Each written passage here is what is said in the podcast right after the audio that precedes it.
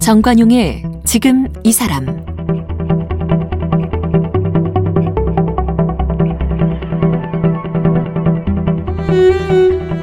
여러분 안녕하십니까 정관용입니다. 지난해와 올해 우리는 코로나와 전쟁 중이죠. 네, 좀 잠잠하다 싶으면 또 퍼지고 또 잠잠하다 싶으면 또 퍼지고 여러 차례 우리를 괴롭히고 있습니다. 이런 이 코로나 확산을 예측하는 팀이 있답니다. 국가수리과학연구소와 대한수학회가 공동으로 운영하는 코로나19 수리 모델링 테스크포스 팀인데요. 어, 지난달 28일에도 코로나19 유행 예측 보고서를 발표했는데 바로 이런 분석에 수학이 큰 역할을 하고 있답니다. 질병의 예방, 치료, 이건 뭐 의학 분야가 주로 담당합니다만은 수학도요, 질병 확산 예측 등을 통해서 이 질병 예방에 한 몫을 하고 있는데요. 오늘은 바로 이 코로나19 수리 모델링 테스크포스 팀에서 활동하고 있는 건국대학교 수학과의 정은옥 교수를 만나보겠습니다. 정은옥 교수는 고려대학교에서 수학 교육을 전공했습니다. 같은 대학교 대학원에서 수학으로 석사 학위를 받았고 뉴욕대학교 대학원에서 응용 수학으로 박사 학위를 받았습니다. 2002년부터 건국대학교 수학과 교수로 재직 중입니다. 감염병 전파 양상 등을 분석하는 생물 수학 연구에 집중해 왔습니다. 한국산업응용수학회 회장과 대통령 직속 정책기획위원회, 감염병 재난 대응 보건의료혁신 TF 위원을 지냈습니다. 현재 한국판 뉴딜 국정자문단 자문위원을 맡고 있습니다. 2020년 과학기술진흥 정부 포상 대통령 표창을 수상했습니다. 정은욱 교수 어서 오십시오. 안녕하세요. 네. 네, 수리 모델링 TF팀 위원장을 맡고 있는 정은옥입니다. 아, 위원장이세요? 네. 예, 요 TF팀은 언제 만들어졌어요? 어, 코로나19 2020년도 작년에 이제 기승을 부렸죠. 어, 그때 저희가 6월 달 말에 예. 어, 이제 결성이 돼서 7월 7월부터 어, 그 워크샵 예. 매달 하고 어, 열심히 활동하고 있습니다. 1년째 활동하고 계신 거고. 그렇죠. 그리고 이거는 무슨 그 예방의학회나 무슨 보건복지부나 이쪽과 관계없이 국가수리과학연구소, 그 다음 대한수학회. 수학회. 그 전부 수학 전공하시는 분들끼리 모인 그런 곳에서 만들어낸 거군요. 네, 그렇습니다. 어. 네, 수학계를 뭐 대표하는 어 대한수학회 어 그리고 국가수리과학연구소에서 이제 후, 후원을 해 주시고 예. 네, 어 지금 수학계에서 거의 한 10팀 정도 예. 열심히 이제 매주 금요일마다 어. 아그 국가수리과학연구소 홈페이지에 예. 저희들이 각각의 이제 방법들은 좀 다릅니다. 하지만 어뭐 수리 모델로 로 유행 예측을 음. 하는 어 유행 예측 부분에서만 어 일주일에 한 번씩 금요일 날 그렇게 올리고 있습니다. 네. 그걸 그 예측하는 팀만 해도 한 10개 팀이 돼요? 네, 그렇습니다. 오. 그 감염병 수리 모델링을 하는 어 수학계 그룹이 어 한 10개 이상 됩니다, 사실. 어, 그래요? 네. 네. 제가 워낙 수학 쪽에 잘 몰라서 저는 어렵죠. 생, 물 수학이라는 용어도 오늘 처음 접했어요. 음. 생물 수학 전공이시라고요. 네. 그 생물 수학이라고 단어는 음. 어, 저희들이 얘기를 합니다. 영어로 얘기를 하면 뭐 mathematical biology, biomathematics 이렇게 얘기를 하는데 예, 예. 사실 우리가 중고등학교 때 배웠었던 생물이라기보다는 그렇죠. 어 생리학, 뭐 의학, 음.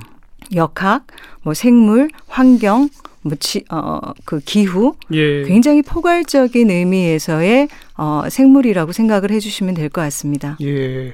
이런 생물 수학이라는 음. 분야가 출발한 건 언제쯤부터라고 봐야 돼요? 어, 그리 오래되지는 않았습니다. 음. 하지만 이제 컴퓨터가 발전하고 나서는, 어, 뭐, 제가 한국에 들어온 게, 아, 한 20년 됐습니다. 예, 예. 네, 20년 됐는데, 박사학위 하시고 돌아오신 네, 게. 네, 박사학위 하고 한 3년 이제 미국의 국가연구소에서 일을 하고 그리고 이제 건대로 온 지가 한 19년, 예. 만 19년 정도 됐는데 그때 한국에서는 사실 이렇게 어, 수리생물학, 그렇죠. 어, 생물수학 하는 분들은 안 계셨습니다. 예, 예. 그래서 굉장히 외롭게 시작을 했었는데. 전 교수님이 1호라고 들었습니다. 네, 1세대라고 얘기할 수는 있는데 음. 한 20년이 지난 지금은 어, 저희 제자, 제자들도 이제 예. 박사를 많이 받았고, 그래서 어, 굉장히 아까 말씀드린 대로 감염병 분야에만 한 10개 팀 정도가 그렇게 활동을 하고 있으니까 음. 실제 수리생물학 분야에는 더 사실은 많은 그렇군요. 분들이 뭐 그렇게 활동을 하고 계십니다. 그럼 교수님께서는 이제 1990년대 미국에서 공부하시면서 이 분야를 접하시고 이걸 전공으로 삼으신 거 아니에요? 네. 어떤 특별한 계기가 있었어요? 어, 그 당시에 아주 솔직하게 말씀을 드리면은요. 사실 미국에서도 이런 이제 수리생물학을 하시는 분들이 많지는 않으셨고, 예, 네. 예.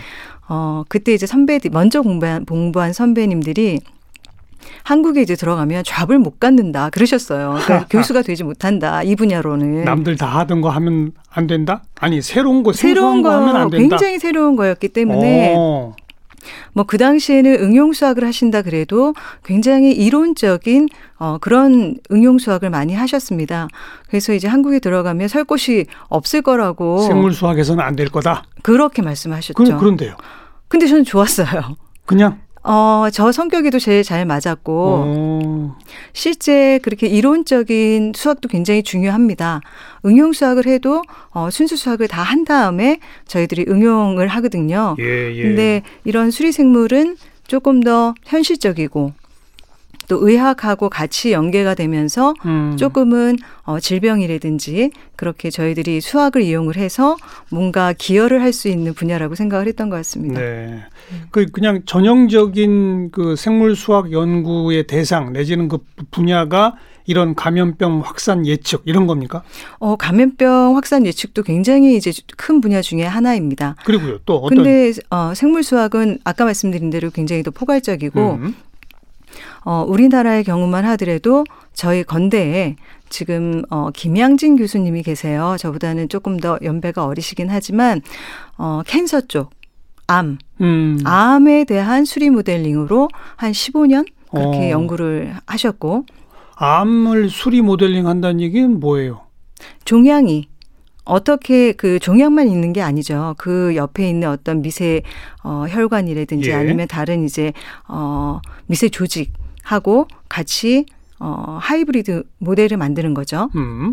그래서 종양뿐이 아니라 그 종양이 이제 뭐 어떻게 하면 이제 커질지 어떻게 하면 종양을 빨리 제거를 할 수 있을지 뭐 이런 것들이 이제 수학으로 어, 방정식으로 표현을 해서 어. 그렇게 이제 어, 연구를 하시는 분이 계십니다. 그러니까 암 걸린 환자들을 병원에서 이렇게 치료하는 어떤 치료법에 따라서 종양의 크기가 어떻게 달라지느냐 뭐 이런 것들을 수학적으로 한다 이겁니까? 그렇죠. 네, 뭐 제가 뭐 암을 그 뭐 연구한 사람은 아니지만 예. 어, 기본적으로 의사분들하고 같이 예, 그렇게 예, 연구를 하고 계십니다. 그럼 그거는 사실 암뿐이 아니라 거의 모든 질병에 해당될 수도 있겠네요. 그렇죠. 어. 어. 그리고 또 우리 카이스트의 신진 이제 연구자시면서 교수님이신 김재경 교수님 팀은 어 미국의 파이자 제약회사 아시죠? 예. 네, 그쪽하고 연구를 오랫동안 같이 했고 어 실제 생체 리듬 그러니까 뭐 영어로는 이제 circadian clock이라는 어떤 주제를 가지고 예. 또 수학적인 방법을 통해서 뭐암 암, 암에 걸린 환자를 치료할 때 어떤 예. 시간에 어, 뭐 약을 투여를 하면 훨씬 더 효과적일지 어. 뭐 이런 것들을 같이 연구를 하고 계십니다. 그러니까 이건 이제 기본적으로 병원에서 생산되는 각종 데이터를 기반으로 하겠군요. 네. 근데 이제 의사 선생님들은 그 데이터를 수학적으로 모델링 하는 건 못하니까 어려우시죠. 그렇죠. 네. 그러니까 모든 병원에서 또 어떤 제약회사에서 오랫동안 쌓여져 있는 각종 뭐 처방, 처치 등등의 데이터를 가지고 수리 모델, 모델링을 해보면 훨씬 더 과학적인 접근이 가능해진다. 그렇죠. 어, 그런 여러 가지 분야 중에서 정 교수님은 특히 어떤 분야라고 봐야 돼요? 아, 사실 저는 이제 박사를 할 때는 그 우리 몸에 심장이 있지 않습니까? 예. 어, 심장에는 판막이 있죠. 근데 이제 판막이 제대로 이제 그 활동을 하지 못하는데도 일방향으로 이제 혈류 순환이 일어나는 경우가 있습니다. 어. 뭐 굉장히 특이한데 어, 예를 들어서 심정지가 왔을 때 저희들이 심폐소생술을 하죠. 예. 예, 그 경우에 실제 심정지가 왔을 때는 판막이 제대로 어 열렸다 닫혔다 하지 못하는데도 예. 어 일방향으로 혈류 순환이 되면서 외부의 이제 압력에 의해서 심폐소생술에 의해서 그렇게 이제 일방향으로 이제 어 혈류 순환계가 형성이 되면서 사람이 예. 살아날 수 있는 예, 예. 뭐 그런 이제 경우도 있습니다. 예. 그래서 이제 그 영어로는 이제 벨블레스 펌핑 뭐 무판막 펌핑 음. 이런 연구 주제로 박사를 시작을 했고요. 예. 그래서 실제 심장 모형을 저희들이 수학으로 표현을 해서 어. 예, 그뭐 좋은 저널의 어, 논문도 네. 여러 편 냈었고요. 네. 예, 그런 논문 어, 연구를 오랫동안 했었습니다. 어. 감염병 예. 관련 연구도 그동안 쭉 하셨어요? 그럼요. 어. 근데 제가 이제 그 어쨌든 한 20여 년 예, 이제 예. 연구 경력이 되다 보니까 박사 받고 초반에는 그렇게 혈류 순환계, 뭐 음. 뭐 심장 관련된 그런 연구들이 이제 주로 했었고 어 이제 한국에 들어와서 그런 이제 수리 모델링을 하, 하려다 보니까 컴퓨터 파워가 너무 약한 거예요. 아. 그러니까 사실 이제 제가 박사를 한 데가 뉴욕 대학이었고 어 Oak Ridge National Lab이라고 국가 연구소에서 이제 3년 있다 들어왔는데 어, 혼자서도 굉장히 그때 뭐 슈퍼컴 정도는 아니었지만 음. 굉장히 이제 컴퓨터 파워가 있는 음. 어, 그런 상황에서 연구를 했었는데 한국에 들어왔더니 이제 덩그러니 PC 하나 주시는 거예요. 슈퍼컴은 그냥 어. 그래서 그 당시에 이제 그 제가 했었던 연구를 진행하기가 굉장히 초반에 어려웠고 그렇군요. 예, 그러면서 또 학생들을 이제 가르쳐야 되는데 예. 어, 그렇게 복잡한 이제 심장 모형이나 이런 거를 수학으로 가르치기가 어렵기 때문에 음. 아, 뭐를 가르치면은 조금 더 현실적이고 예. 수학을 사용해서 어, 그런 연구와 또 학생들을 가르칠 수 있을까? 음. 그래서 이제 시작을 한 게 사실 감염병입니다. 감염병. 예. 어, 감염병 모델링에 여러 가지 방법이 있어요. 근데 간단한 방법도 있고 조금 더 복잡하고 음. 어뭐 computation power도 좀 더 있어야 되는 방법도 있겠지만 굉장히 그냥 저희들이 personal PC라 그러죠. 그냥 개인 컴퓨터 갖고도 예. 감염병 모델을 만들어서 예. 학부 수준 정도의 그 미분 방정식이라고 얘기를 합니다. 예. 그러니까 시간이 지나면 개체 수가 바뀌는 그렇지 않고 환자가 바뀌죠. 예. 어제하고 오늘 환자 수가 바뀌고 뭐 그러다 보면은 어 뭐 지금 병에 걸릴 수 있는 사람들 숫자도 바뀌는 거죠. 그렇죠. 그래서 그런 거를 이제 시간에 따라 개체 수가 바뀌는 거를 고급스럽게 표현하면 미분 방정식이라고 표현을 하는데 아. 네. 그런 미분 방정식은 우리 학부생들도 충분히 다룰 수가 있다. 있습니다. 네. 그건 이제 쉬운 상식 용어로 옮기면 감염병이 확산될 때 그 일일 신규 확진자 수가 대략 얼마에서 얼마로 어떻게 늘어날지 줄어들지 그렇죠. 이런 걸 예측하는 거죠 한마디로 그렇죠 시간이 예. 바뀌면 환자 그렇죠. 수 바뀌잖아요 예, 그럼 예. 병에 걸릴 수 있는 사람도 바뀌겠죠 그렇죠 예 그런 것들을 저희들이 미분 방정식이라는 음. 그런 이제 표현으로 어, 수리 모델링을 하면 학부생 정도에서도 어, 이런 감염병을 네.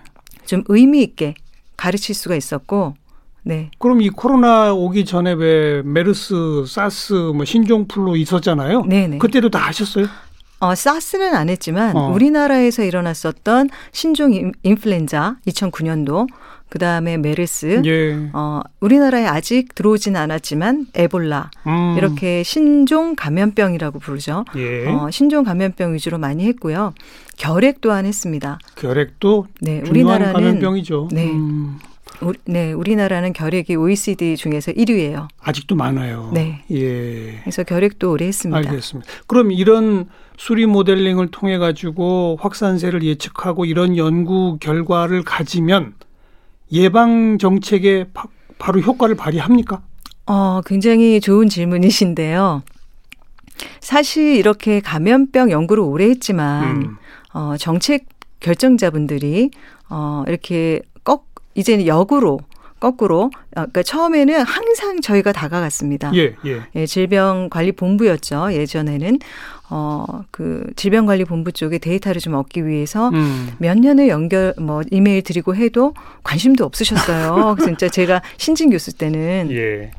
그랬는데 어, 점점 이제 상황이 바뀌어 온 거죠. 음, 그래서 이제 그분들도 생물 수학에 대해서 알게 되는 거네요. 어, 수학자들이 수리 모델링을 하는구나. 음흠. 이거를 아셨어요. 예. 그래서 거꾸로 이제 그 정책 결정자들이 어, 저희 수리, 수리 모델러라고 부르겠습니다. 수학자들한테 예. 어, 여러 가지 예측과 또 뭐 백신 정책이라든지 예. 뭐 이런 것들에 대한 어떤 정책을 어, 저희들이 어, 수학적인 모델링으로 좀 과학적 근거를 제시를 그렇죠. 해드리는 거를 원하고 자문을 지금 하고 계신 거죠. 네네. 어, 혹시 우리보다 좀 앞선 선진국 가운데 이런 수학적 예측을 통해 가지고 감염병을 좀 빨리 진정시켰다든지 뭐 예방 정책에 변화를 가져왔다든지 그런 대표적인 모범 사례가 있나요?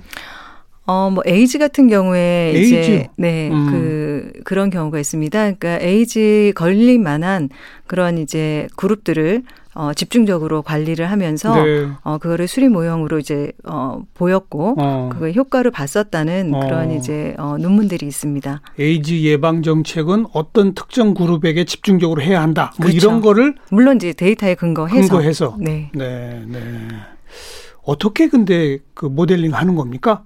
예를 들어서 코로나19 감염 음. 확산에 대한 예측 모델 뭐 여기서 이제 수학적으로 이렇게 칠판에 써서 설명해 주실 수는 없으니까 좀 쉽게 쉽게 설명해 주시면. 제 아까 말씀드린 대로 그 수학적인 모델에는 여러 가지 방법이 음. 있습니다. 제가 말씀드린 미분 방정식도 있고 어 확률적인 방법으로 하는 음. 이제 그 여러 가지 방법이 있는데 어 간단하게 이제 미분 방정식에 대해서 말씀을 드리면 SIR, SEIR 모형이 대표적인데요. S는 영어에서 susceptible이라는 이제 단어예요. 어, 감수성자. 그러니까 음. 병에 걸릴 수 있는 그룹입니다. 그러니까 전체 그룹이 지금 한 100명이 있는데 예.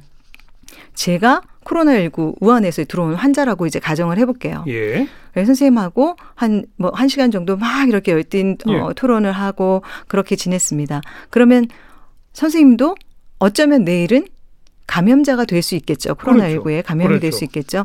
그래서, 어, 어, 어제는, 어, 이제 선생님이 감수성자였는데 예. 오늘은 이제 환자가 되는 그룹으로 옮겨갑니다. 어. 네, 그때 뭐 S는 감수성자 그룹, I는 인펙셔스에서 이제 감염이 돼서 감염된 사람, 감염이 돼서 걸리 감염을 시킬 수 있는 사람. 그렇죠, 그렇죠. 네, R은 recovered에서 회복이 된 그룹. 감염됐다 나은 그룹. 어. 네. 아주 간단하게는 그러네요. 뭐 SIR 그룹이 시간에 따라서 S가 바뀌고 시간에 어. 따라서 I도 바뀌고 I에서 나은 사람은 R로 가겠죠. 이해됩니다. 네. 예. 나오면 빠져나오면 마이너스를 붙이고 그렇죠. 만나면 곱해요. 어. S하고 I가 만나야지 접촉을 해야지 병에 걸리겠죠. 그렇죠. 그러면 S 곱하기 I. 음. 근데 얘가 S그룹에서 빠져나오면 앞에 마이너스를 붙이고. 으흠. 그래서 미분 방정식을 어 뭐 그렇게 어렵게 생각하시지 마시고 시간에 따른 변화율이라고 생각을 해 주시면 될 것 같아요. 오히려 설명 들으니까 간단하네요. 감염 걸릴 만한 사람, 이미 감염된 사람, 회복된 사람, 뭐 그거를 이렇게 흐름에 따라서 본다. 그렇죠. 그 앞에 그게 SIR 모델이잖아요. SEIR도 음. 있다고요? 그렇죠. E는 뭐예요? 감염 그 감염병 중에 복인자 그룹이 있는 감염병이 많습니다. 음흠. 감염은 됐는데 아직 남을 감염시키지는 않아요. 오. 어. 노출이 된 거죠. 어허. 그래서 바이러스에 노출이 된 그룹을 exposed 뭐 이렇게 해서 저희들이 E를 갖다가 어, 썼습니다. 그래서 예, 예. 어, 코로나19나 신종 인플루엔자나 이런 감염병들은 주로 SEIR 모델을 써요. 네, 네. 네. 그래서 어, 근데 이제 코로나19 같은 신종 감염병은, 음. 어, 이제 대구 경북에서 신천지 중심으로 해서 엄청나게 큰 이제 피크가 일어났었죠. 그 1차, 유행. 확산이 그때였죠. 그때 한번 생각을 다시 한번 해보시면은요. 정말 신종병이었고 음. 모든 사람들이 아마 거의 지하철 안 타고 다니시고 어 사회적 그 강화된 사회적 거리두기란 단어가 그 당시에 처음 났습니다. 그렇죠. 네. 그때 정말 다들 안 만나고 어 집에 거의 있고 네. 뭐 자차 이용하고 이렇게 행동이 바뀝니다. 또 마스크 맨날 쓰고 마스크 만 손 예. 씻고 그렇죠. 그죠. 개인 위생 정말 예. 열심히 했고 근데 그게 거의 온 국민이 같이 그렇게 하셨습니다. 공포심 때문에 그렇게 했어요. 그렇죠. 환자 수가 막 늘어나니까 예, 예. 환자 수가 늘어나면 정책도 강화되지만 그렇죠. 어, 신종 감염병인 경우에는 개인 개인들의 행동이 바뀝니다. 음. 그래서 아까 병에 걸릴 수 있는 감수성 잔데 제가 감수성 그룹에 있는 어, 사람인데 행동이 바뀌어요. 예, 예. 그래서 감염 전파율이 자, 당연히 안 만나니까. 그럼 낮아지죠. 그렇죠. 마스크 쓰고 다니니까 그죠? 낮아지겠죠. 예. 그래서 감수성 그룹을 두 그룹으로 나눴습니다. 어. 그래서 하나는 굉장히 강화된 그 사회적 거리두기를 하는 그런 이제 행동 변화가 일어난 감수성 그룹. 행동 변화 감수성군. 네. 음. 그 다음에 그냥 예전처럼 뭐 지내는 좀 풀어져 있는 음. 감수성자들 어. 그, 그런 그룹. 그렇게 이제 행동 변화 그룹이 도입이 되면서 어 저희들이 어, 조금 더 현실적인 그런 이제 수리 모델을 좀 개발을 했었고요. 예. 근데 어, 그 네. 그냥 일반적인 감수성구는 기존 행동 그대로 하던 사람. 음. 행동 변화 감수성구는 거리두기 철저히 하고 약속도 안 잡고 마스크 꼭 쓰고 다니고 이런 사람이라고 했잖아요. 근데 네. 이걸 몇 명인지 어떻게 카운트를 해요? 어떤 자료를 가지고? 네, 그때도 물론 이제 1차 유행만 얘기를 하겠습니다. 2차, 3차 유행 때는 또 다른 이제 변수들이 많이 있기 때문에 어. 어, 1차 유행 당시만 생각을 해보면 어, 정말 행동 행동이 바뀐 그룹과 아닌 그룹이었어요. 네. 근데 행동이 바뀐 그룹이 어느 정도였었냐면 어 예를 들면 예전에 코로나 19 이전에 제가 한 100명 정도를 만났었다. 음. 하루에. 음. 그러면 한두명 정도 만나는 근데 온 국민이 그랬어요? 평균적으로 그렇게 해야지만 행동 변화의 강도를 그 정도 해야지만 데이터에 잘 맞았습니다. 아 여기서 말하는 만났다는 건 약속 잡아 만난 게 아니고 그러니까 뭐 하루 종일 어. 만약에 뭐집 어, 근처 나가는 거 빼고는 예, 집에 있었다. 예.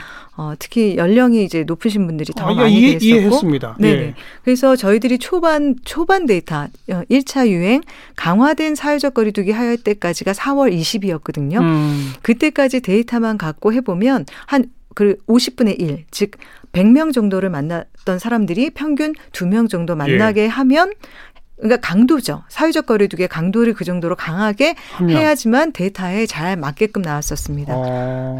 제가 저희 팀이 이제 그 당시에 모델링을 하면서 우리나라 국민성 정말 대단하다. 그렇죠. 맞아요. 어떻게 맞아요. 평균적으로 예, 예. 어떻게 이렇게 다 같이 협조를, 하느냐. 협조를 할 수가 있었을까? 음. 그래서 4월 말에 한 10명 이하로 떨어집니다. 네, 네. 그 다음에 이제 이태원 사건 터지면서 조금 이제 올라갔었죠. 맞아요. 예, 그래서 안전기가 오랫동안 갔었는데, 네, 그래서 그 우리나라의 국민성에 대해서 수리 모델링을 하면서 네. 어, 다시 한번 좀 놀랬었던 기억이 납니다. 그러니까 이제 기본 모델은 감수성군, 감염자, 그다음 회복자 이건데 감수성군을 행동 변화 감수성군과 이렇게 나눠 본 거 이게 굉장히 중요한 하나의 포인트 같고요. 그 다음에는 이제 백신을 맞기 시작해서 지금 음. 백신 접종률이 자꾸 올라가고 있잖아요.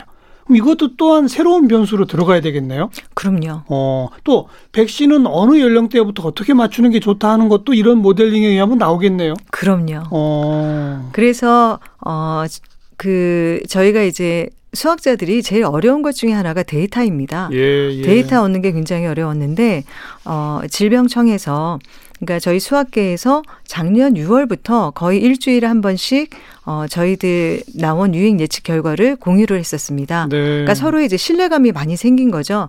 네, 그리고는 저희 아까 말씀드린 TF팀의 어, 뭐 데이터 공유나 이런 음. 것들을 좀, 어, 해주셔서 저희들이 연령, 연령별로도 어, 각각 환자들의 뭐 증상 발열일이나 뭐 확진일 이런 것들이 어, 데이터에 이제 포함되어 있기 때문에 예. 그 연령별 접촉 매트릭스를 예. 어, 구축을 할 수가 있었고 그렇겠죠. 그런 모델이 나와야지만 연령별로 어느 그룹에 먼저 백신을 접종을 음. 해야지 뭐 사망자를 최소화한다든지 음. 확진자를 최소화한다든지 이런 정책이 어떤 어 연령별 그 우선순위가 네. 굉장히 사실은 이제 중요하 중요하잖아요. 음. 왜냐하면 처음에 백신은 이제 한정적이기 때문에 어 정부가 사망자 최소화 전략을 한다 이랬을 때는 어 정말 그 고연령자분이나 의료 종사자 들한테 저희들이 먼저 맞췄는데 그렇죠. 근데 그게 정말 최선일까요? 그게 근거가 된 있는 거냐 그거죠. 네, 제가 한번 여쭤볼게요. 그게 최선일까요? 뭐 최선인지까지는 모르겠지만 음. 그동안에 아무튼 고연령자층에서 이 사망자가 많이 나왔었으니까 맞는 거 아닌가요? 상식적으로 네. 어, 생각을 하면 그렇죠, 예. 당연히. 네. 그런데 저희 수리 모델 결과에서도 같은 결과가 나왔습니다. 그럼 맞은 맞은 거잖아요. 그렇죠. 근데 중요한 건 뭐냐면 2월 26일 그 정도 때에 감염 재생산 지수라는 지수가 한 1이 조금 넘는 네. 1 정도였습니다. 그랬기 때문에 어, 그렇게 높지 않았기 때문에, 그러니까 굉장히, 어, 감염 전파가 막 확산되는 상황이 아니, 아닌 음. 그런 이제 상황에서 백신을 처음 저희가 도입을 했고, 예. 접종이 시작이 됐, 됐습니다. 그렇기 때문에 어, 정부의 정책 우선순위하고 저희 수립 모델링 결과가 일치했다. 사실은 잘 맞았던 거죠. 알겠습니다. 알겠습니다. 네. 이제 복잡한 공부는 이제 네, 그만하고요. 네. 처음 우리 정 교수님 만났을 때부터 제일 묻고 싶었던 그 질문입니다. 이런 모델링을 쭉 해서 해보시니까 코로나 언제 끝나요? 아, 네. 굉장히 어려운 질문인데요. 어, 저희가 이제 백신 정책까지 수리 음. 모델에 음. 넣어서, 어, 현실이 그러니까요. 어, 그렇게 좀 유행 예측을 해보면, 어, 유행 예측을 한다는 얘기는 무슨 말이냐면 과거의 데이터보다 현재의 데이터를 갖고 그렇죠. 거기에 근거해서 미래에 대한 거를 그렇죠. 어느 정도 저희들이 예측을 하는 거죠. 거잖아요. 자, 그런데 미래에 어떤 상황이 올지 모르는 거죠. 음흠. 그래서 그 어, 사회적 거리두기를 같이 병행을 어느 정도는 한다라는 한. 시나리오 안에서는 그렇죠. 어, 그 감염 재생산 지수가 일보다 지속적으로 낮아지는 그 그렇죠. 말은 준다는 얘기입니다. 그렇죠. 감염자가 어, 줄어 확진자가 줄어드는 음. 경향이 어, 확실히 보이는 게 적어도 9월 달이나 뭐 이 정도에는 올 수도 있다. 어. 하지만 전제 조건이 사회적, 사회적 거리두기. 의 그렇죠. 강도가 어느 정도 지속적으로 있어야지만 네. 가능한 네. 거죠. 그리고 또 정부가 이제 그런 그 유행의 변화에 따라서 사회적 거리두기 정책을 또 따라서 같이 변화시키니까 네. 그게 잘 지켜진다는 전제를 가지고, 가지고 백신 접종률이 늘어난다면 9월 이후에는 점점 줄어들 수 하루하루 갈수록 감염자 숫자가 줄어드는 식으로 갈 가능성이 크다. 그렇죠. 그리고 음. 한두 달 정도 시간 차이를 두고 예. 일일 어, 확진자 규모가 한 100명 이하로 떨어지는 거를 어, 수리 모델로 저희 네. 저희 팀의 수리 모델링으로 확인을 네. 어, 했었습니다. 그래서 조금만 더 노력해야 되겠네요. 네, 같이 노력을 이제 해야죠. 그래서 사회적 거리두기 같이 줄어들기 시작하고 11월 정도 되면 100명 이하 두 자리 숫자로. 도 가능할 수 있다. 그, 그로부터는 좀 장기적으로 뭐 가, 가는데 뭐 하루에 몇 두세 명 이렇게 갈 수도 있는 거죠. 아주 정말 사회적 거리두기 잘 하시면 네. 이제 가능할 수도 있는 거죠. 네. 알겠어요. 네. 오늘 아주 생물 수학이라는 새로운 분야에 대해서 흥미로운 공부를 해봤습니다. 건국대학교 수학과 정은옥 교수였습니다. 고맙습니다. 감사합니다.